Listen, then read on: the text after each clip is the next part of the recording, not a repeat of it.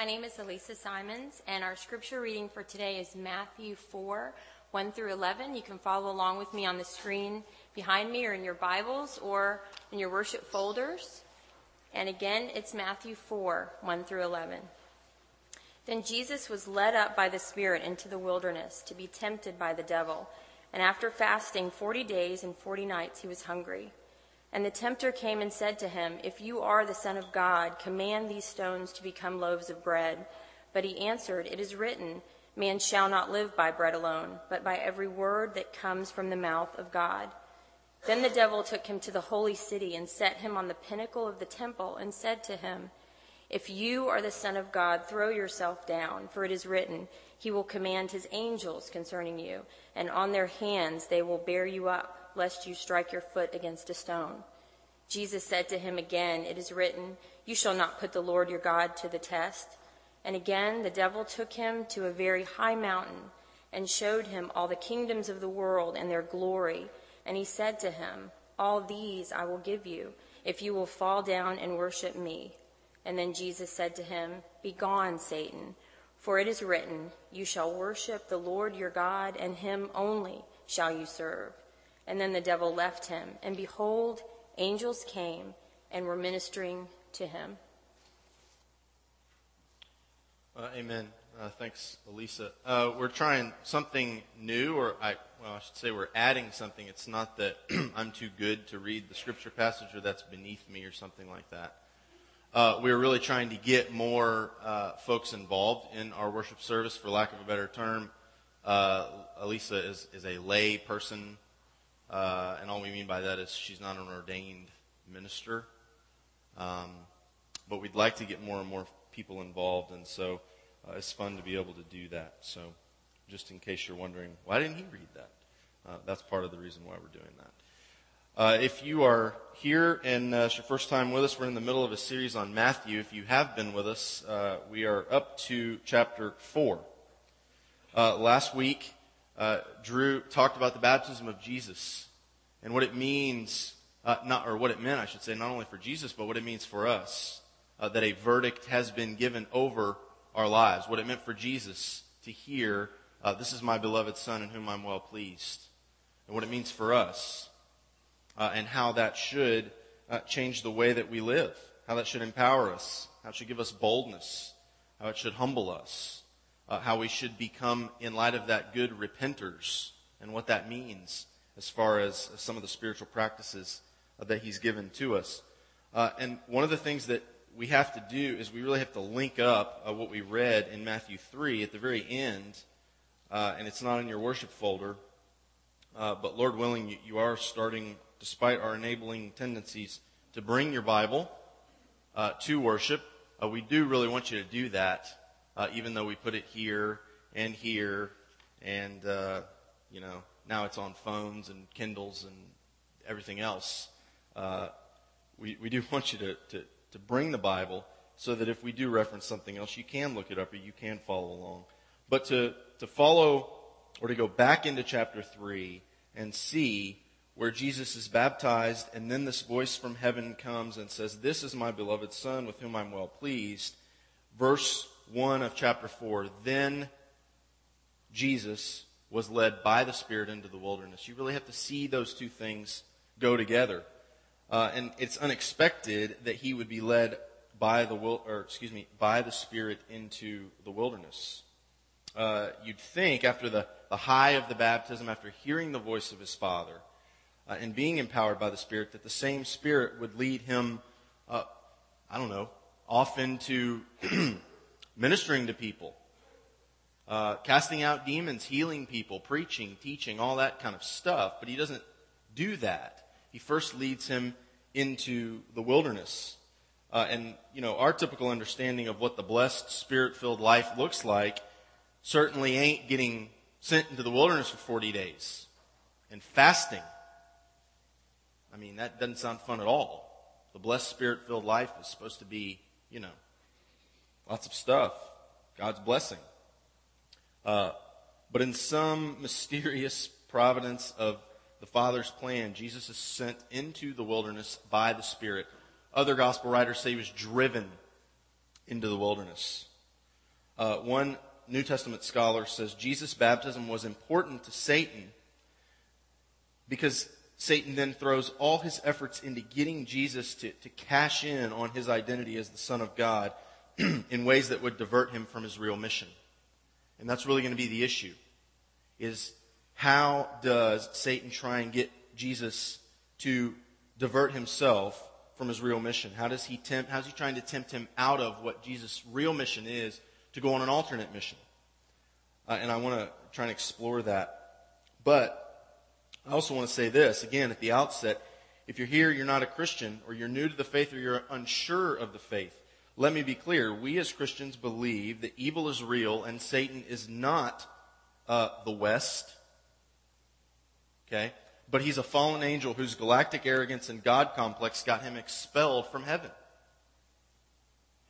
Uh, and I know this is countercultural, to say the least, because what's happened is, to account for the existence of evil, our culture has sought many answers, but they can't come up with one, try as they might. It's, it's fascinating.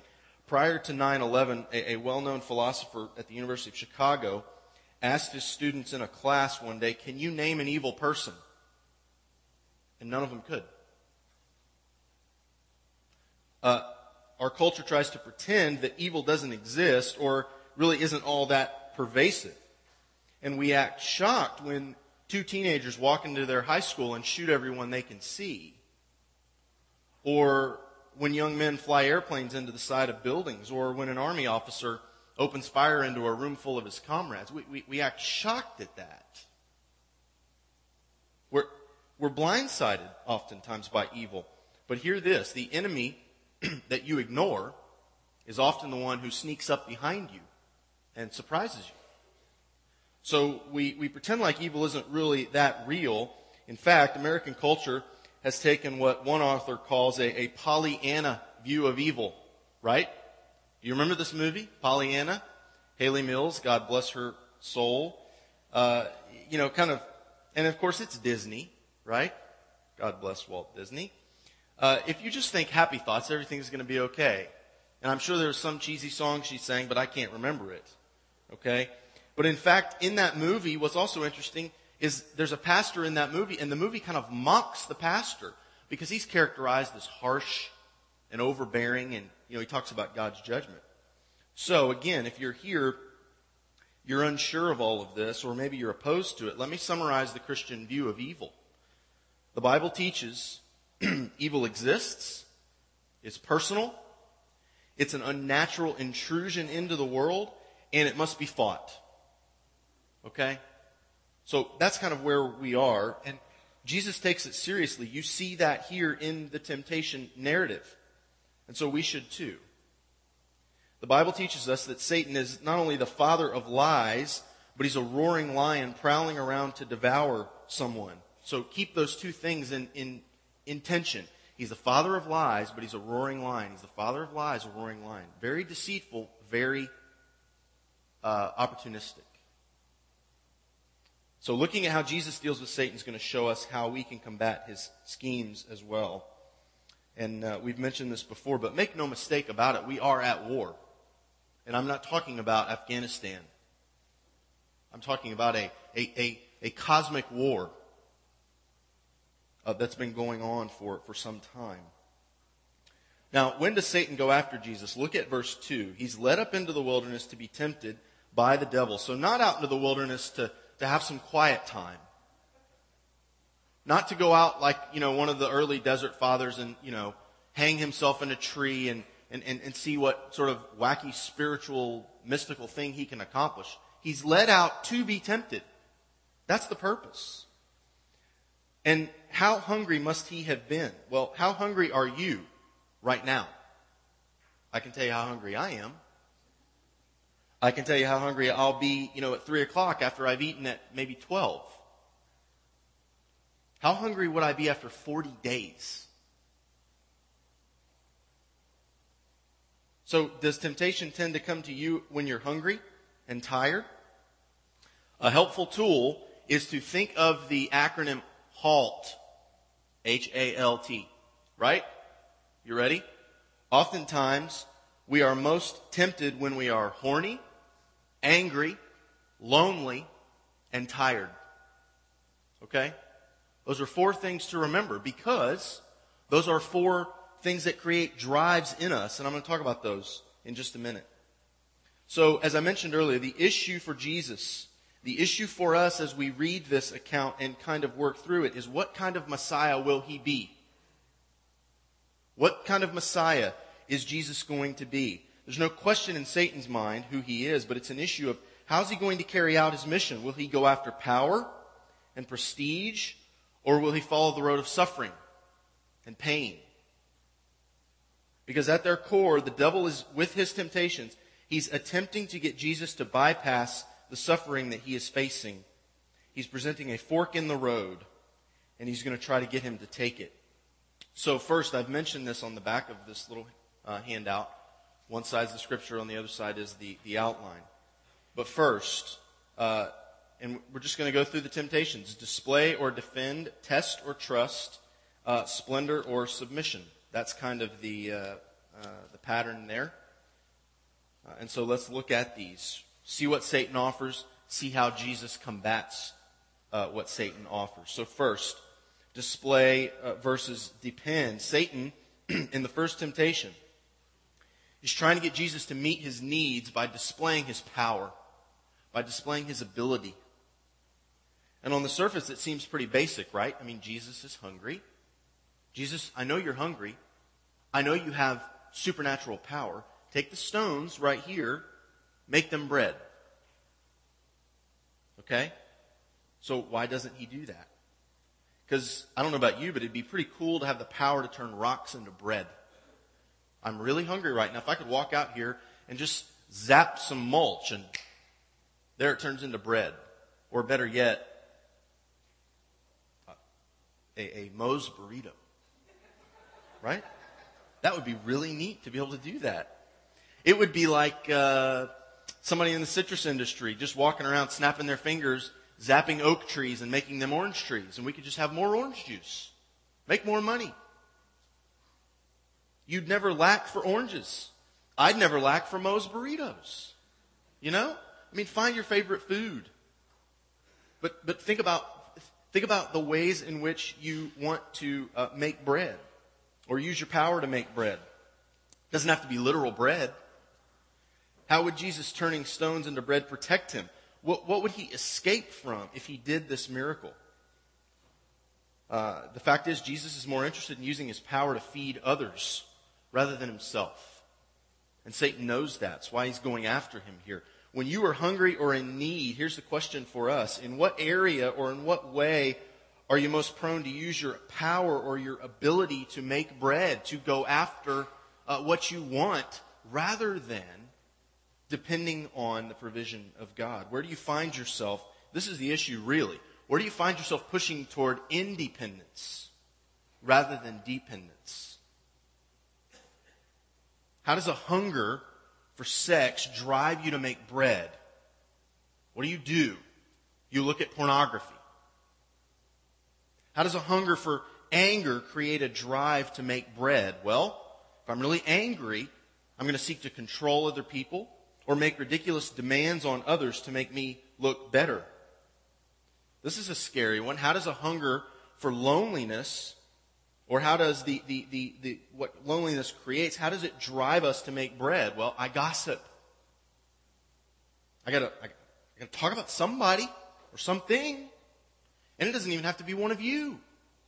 I could just talk about Tiger Woods or some other famous person and just gossip about them. There's thousands of magazines that we buy that are all about gossip. But here's what Jesus does. He refuses to use his power to serve himself. He lives in total dependence on his Father. This is the same man who says in John chapter 5, I can do nothing on my own, but only what I see my Father doing. And because Jesus lives in complete dependence on his Father, he's real. You notice that about Jesus? Jesus doesn't float above life like some sort of, you know, super, superhuman, I don't know, cartoon character. He's not unaffected by what goes on around him. He's real. And Jesus chooses to live according to the power he gets from his Father, not by displaying it for the world to see. And what he does is he quotes the book of Deuteronomy, where he reminds Satan and himself that the true source of life is God and his words, not the physical bread that fills your stomach. Yes, you need it, but where is true life? Where's real life? Where's the real source come from? Jesus is very clear because he says we have physical needs. I mean, for crying out loud, there's 5,000 people later in his life, and he sees them, and he says these people have got to be hungry, so he provides food for them. But then when, when, when, they, when they start to follow and they want more and more bread, what does he do? He goes after them and he says, I'm the bread of life. He, he never just stops with that. And so here he's saying, Satan, the foundation for real life comes from the words God speaks, not my ability to, to display my power, to provide for myself, to do for myself. What, what, what, what the gospel creates is a dependence on the Father. And if the Son of God Himself says, I can do nothing on my own, why are, why are you and I so hell bent on living our life and creating in our children the ability to not say that statement? We hate that statement. I can do nothing on my own. Dad gummit, I'm to do it. And that's Nike's bazillion dollar phrase for crying out loud. I mean, look at what that's produced. A, a, a culture full of independent, arrogant people. It's gross. And Jesus here tells us it is about dependence, not independence. Now, the second temptation, go on testing versus trusting. The first one, display, Satan says display. Jesus says, I'm going to depend. And the second one, Jesus says test. And Jesus, or Satan says test, and Jesus says, no, I'm going to trust. What's interesting about this is that Satan has just challenged Jesus in the area of dependence and self-reliance. And so now, Satan's very crafty. He's very smart. He says, okay, Jesus, if you say you depend on God, then have at it. See the temple? Jump. Throw yourself off. Let's see how your reliance on, on your Father works then. But why the temple? Well, think about where the temple was. This would be like you or I jumping off the Empire State Building, right? Jumping off the White House, which apparently it's not hard to get into these days, right? I mean, you know, anybody. Flash my. hey, I'm here to see the president. Okay. Have at it. Come on in. I'm sorry, I just had to throw that in there. but it would, it would be like jumping off this really public place, right? That's what the temple was. Everybody would see him. And so Satan is saying, listen, go with the most public, most spectacular, most, most in your face place that you can jump off of and draw lots of attention to yourself. And see, is God going to do what he promises to do? Well, where does he promise to do that? Well, here's where it gets really gross, but also scary. Satan starts quoting the scriptures. That's how deceptive evil is. The father of lies quotes the Bible and he takes a passage from Psalm 91, he pulls it right out of context, and then he twists it to suit his purposes. It's a psalm about the one whose trust and confidence are in God's character. But what Satan does is he uses this passage from the Bible to advance his agenda rather than highlighting the true meaning of the psalm. He just rips it right out of context. Now, I want you to beware, and I have this word beware written right here in my notes. Beware. Because the so-called promises of God are so often used to make demands of God. There are, there are millions of dollars of books sold a year that promote this garbage. And it's, you know, whoa. No, I'm being serious. Uh, it makes me it makes me really angry, and I, I had to I, you know I had to really pray this morning uh, against cynicism because I'm so prone to it. Uh, and, and anytime I see I, I see something that's that's being abused, you know, I just want to be cynical about it rather than just weep about it, rather than just just be sad about it. And so pray for me in that. Underneath this temptation is, is, is something very, very significant. Paul Miller uh, says this about this temptation Satan tries to take Jesus' strength, his trust in his Father, and use it against him.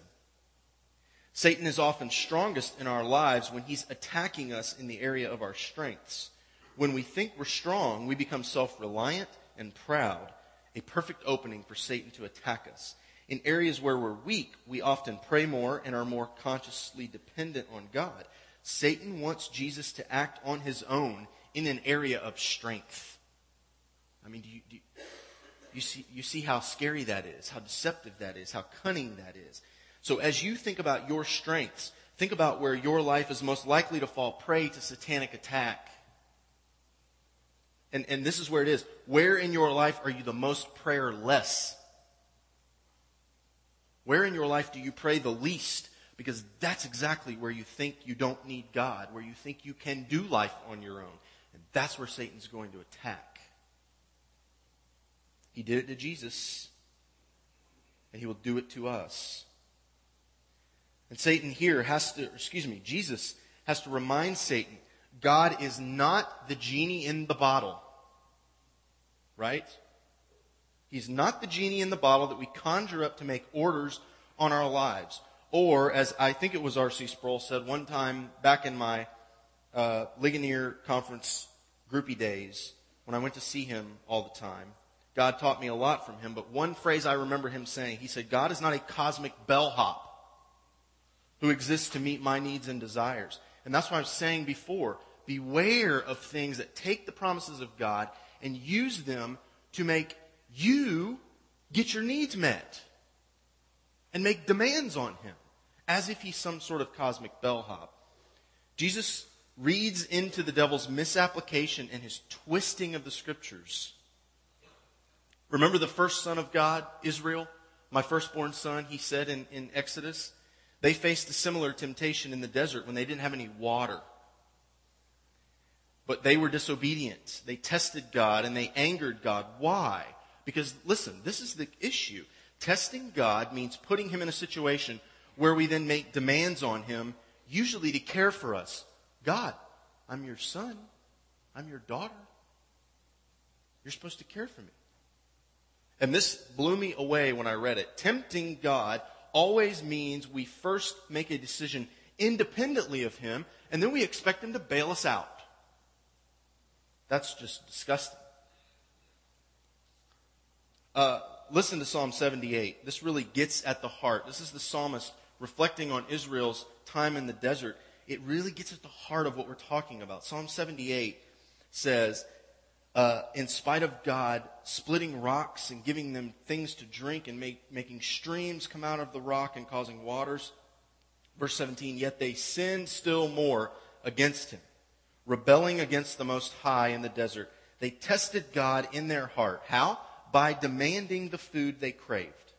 They spoke against God, saying, Can God spread a table in the wilderness? He struck the rock so that water gushed out and streams overflowed.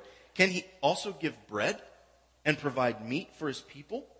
Therefore, when the Lord heard, he was full of wrath. A fire was kindled against Jacob. His anger rose against Israel. Here it is. Why? because they did not believe in God and did not trust his saving power. That's it. The issue is unbelief. The issue is a lack of trust. And so Jesus' message to Satan and us is this. He says, I believe that the Father is more trustworthy and loving than that. I don't need to test him because he's proven to me his character over and over and over again. And so Satan, no, because the scriptures say, and he quotes again, do not put the Lord your God to the test. So Satan says, test God, and Jesus says, no, I'm going to trust him. I'm going to make my decisions dependent on him rather than seek to act independently of him and then call him to, you know, as I'm falling off the temple. Quote Psalm 91. He will command his angels to take charge of you. He will command his angels to take charge of you. Well, that worked well for you, didn't it? I mean, that's what Satan wanted. That's what he was after. And yet Jesus, Jesus doesn't give in. And you know what's interesting? This is a, is a hilarious question. I have to ask it. And it is cynical, but you have to consider the source. Uh, one of the, the guys at, our mother church over in uh, uh, Lakeland asked this question earlier this week of, uh, I guess, of Tim Rice, the pastor at Trinity over there. He said, You know, uh, since when did Satan have to go with a second or even a third temptation when he was going after you? I mean, he gets me on the first try every time. But man, he doesn't get Jesus on the first try. He goes after him again. Jesus says no. He doesn't get him on the second try. He goes after him again. And what happens? He goes away and says, I'll come back later. So the third one, I just again had to throw that in there. I have it. I have it in my notes. Didn't know where to put it, uh, but it's a great question. Again, to consider. You and I are so easily susceptible to him.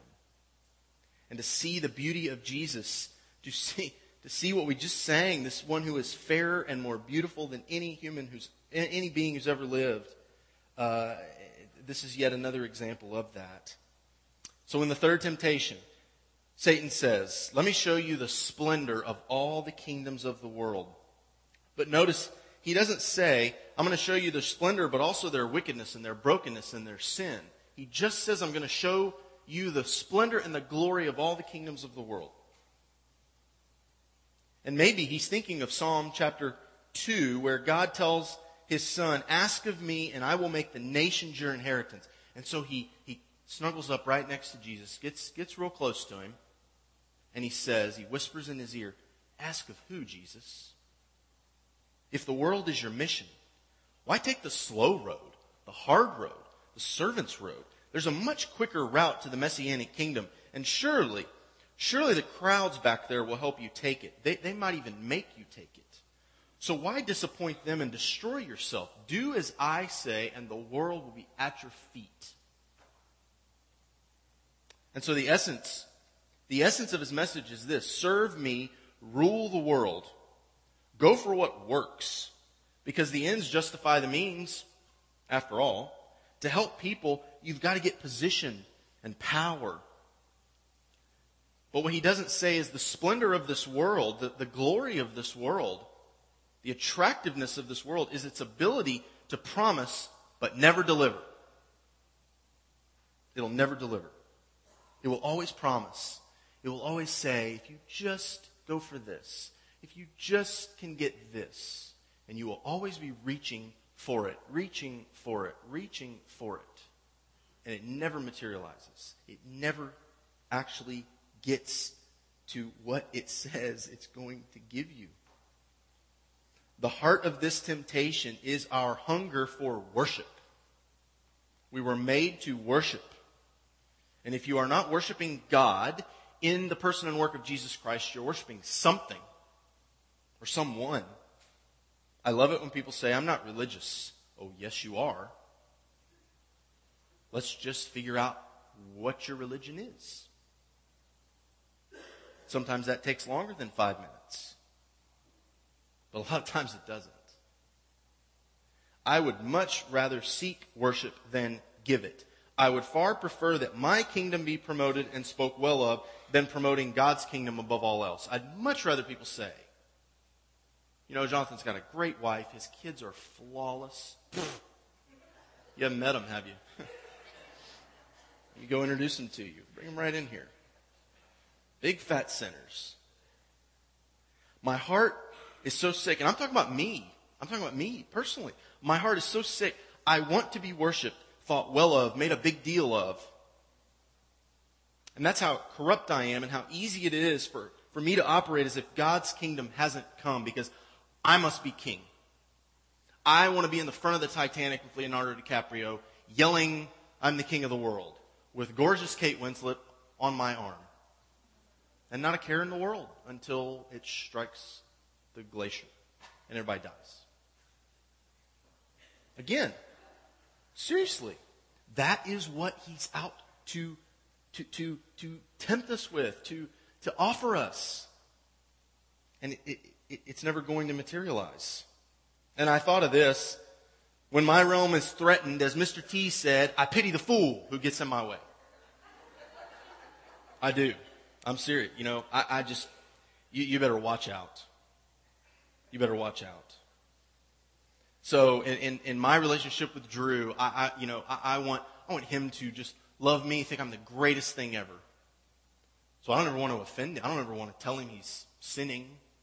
Then he might think badly of me. I don't want to tell him he's, you know, what, uh, criticize him or, or, or do anything that might threaten that because I, I want him to, want him to love me.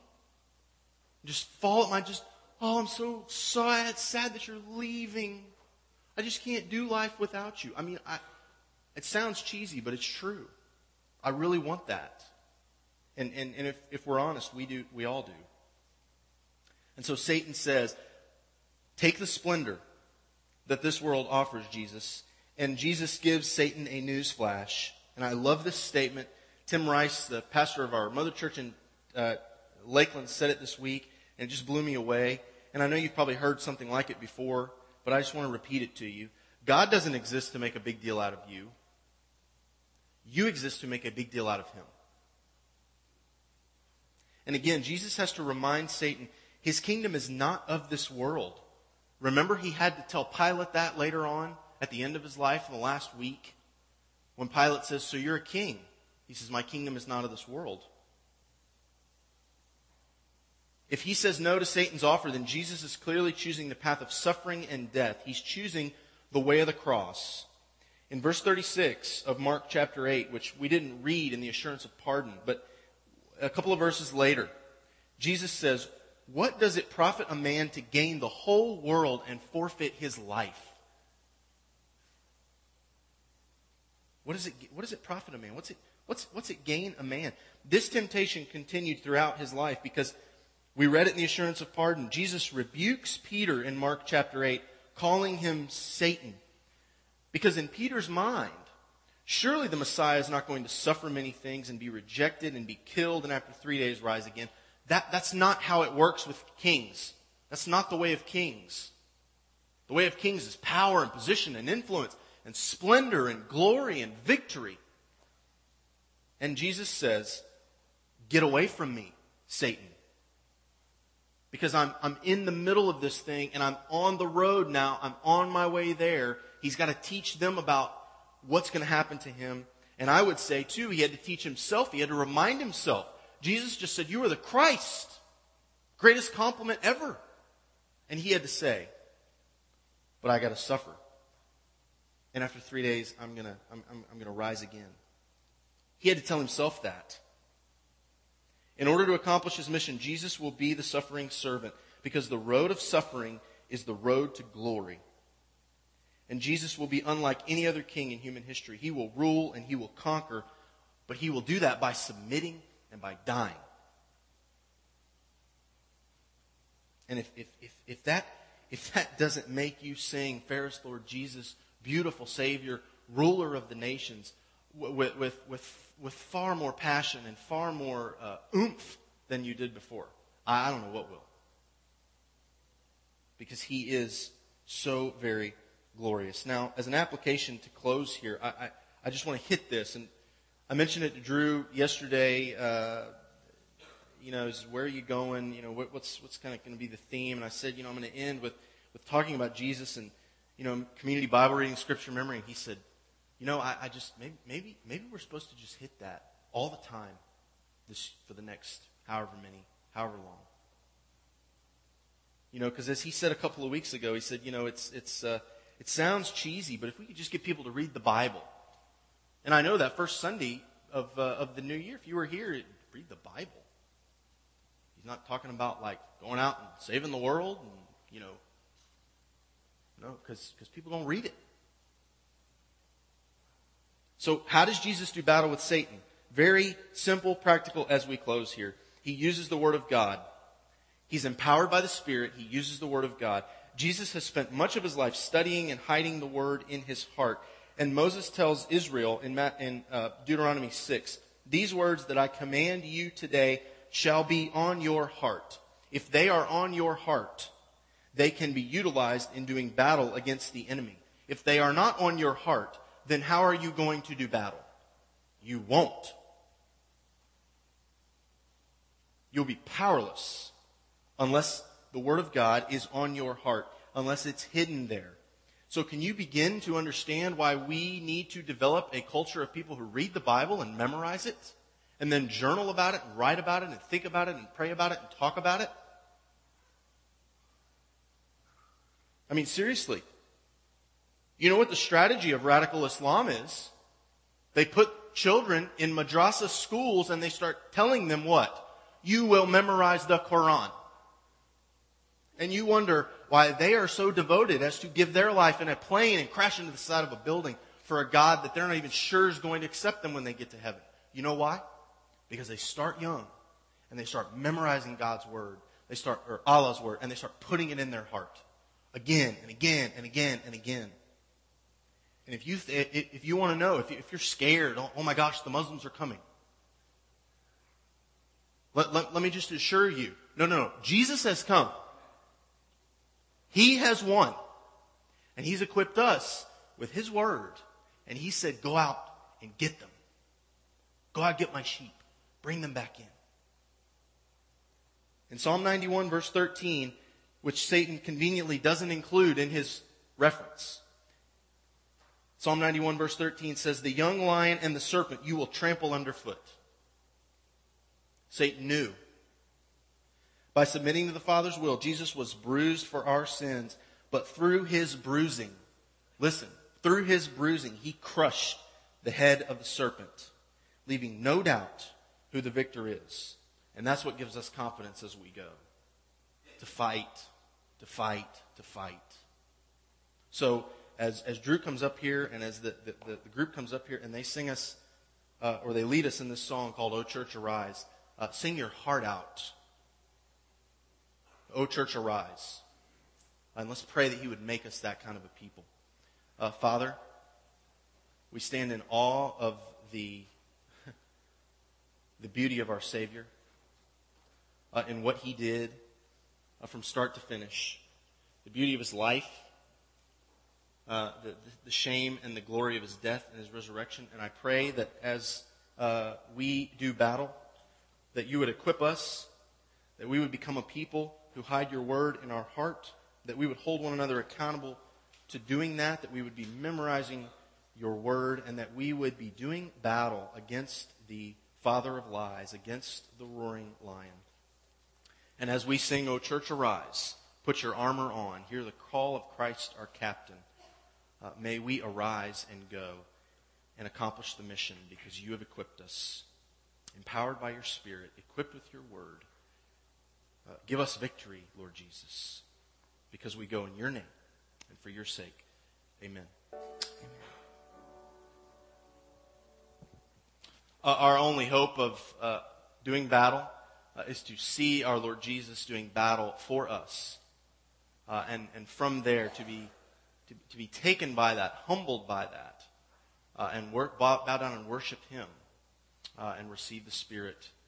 So as you go now, uh, take this word over you uh, as, as, a, as a blessing, uh, as, a, as, as, we just sang, as a, as a rallying cry to do battle uh, for, for the glory of God. So receive the benediction. May the Lord bless you and keep you. May the Lord make his face to shine upon you and be gracious to you. May the Lord turn his face toward you and give you his peace both now and forevermore. Amen. Go in his peace.